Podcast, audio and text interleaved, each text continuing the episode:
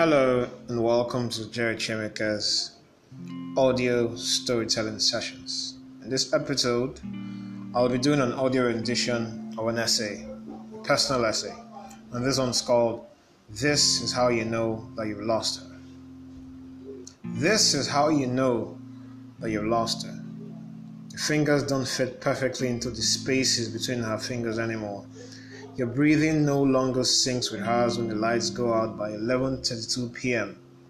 She no longer pulls back her shoulder with enthusiasm when you try to hold her in the dark, and she flinches microaggressively when you attempt to tickle her heels with your toes. The mattress feels too large even when she's there, and you just don't feel like home to her anymore. This is how you know that she's gone.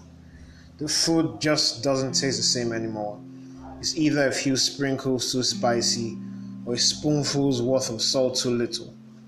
She no longer bothers to say, Baby, please get my favorite fork, opting instead to dish the meal in separate plates. Her cheeks no longer turn purple when you whisper, I'll miss you in her ears. Strands of her hair no longer tilt sideways when you kiss her forehead. And when she brushes her lips against yours a few seconds shorter as has been the case lately, you can't ignore the icy feel. This is how you know that she's no longer here. She now recounts her experiences with the one who loved her before you way too often. She's evasive whenever you suggest spending the end of year holidays together. She's comfortable with seeing newly acquired movies on a laptop without you, and your toothbrushes don't even face each other in the bathroom anymore. Those video calls to our new Twitter friend stretch from 6 minutes to 40 minutes.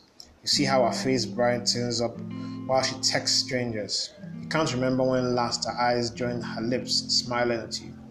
And you're the last person to know that she uploaded four new photos on Instagram because she no longer cares to first share them with you.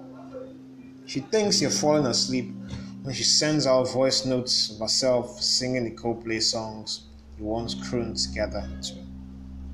This is how you know you're slowly becoming a memory. You're lucky if you get to make love more than once in the space of two weeks. She doesn't even arc her back the same anymore. She doesn't bother to straddle you now. And when you climax, she's no longer inclined to have you cuddle her.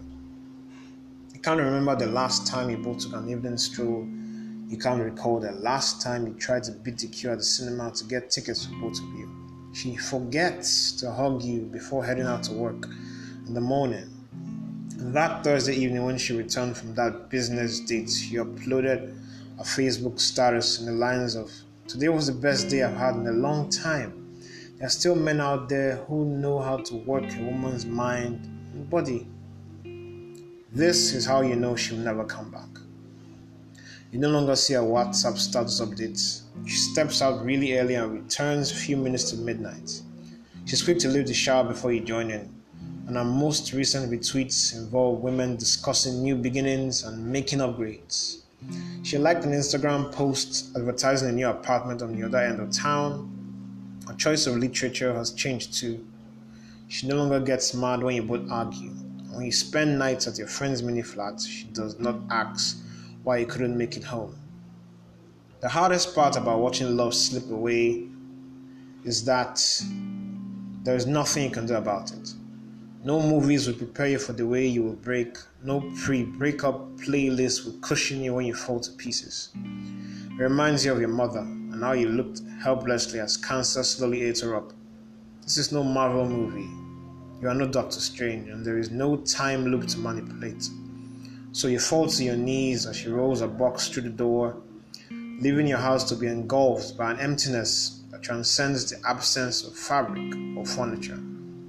Heartbreak, like rain, does not usually concern itself with prior notice.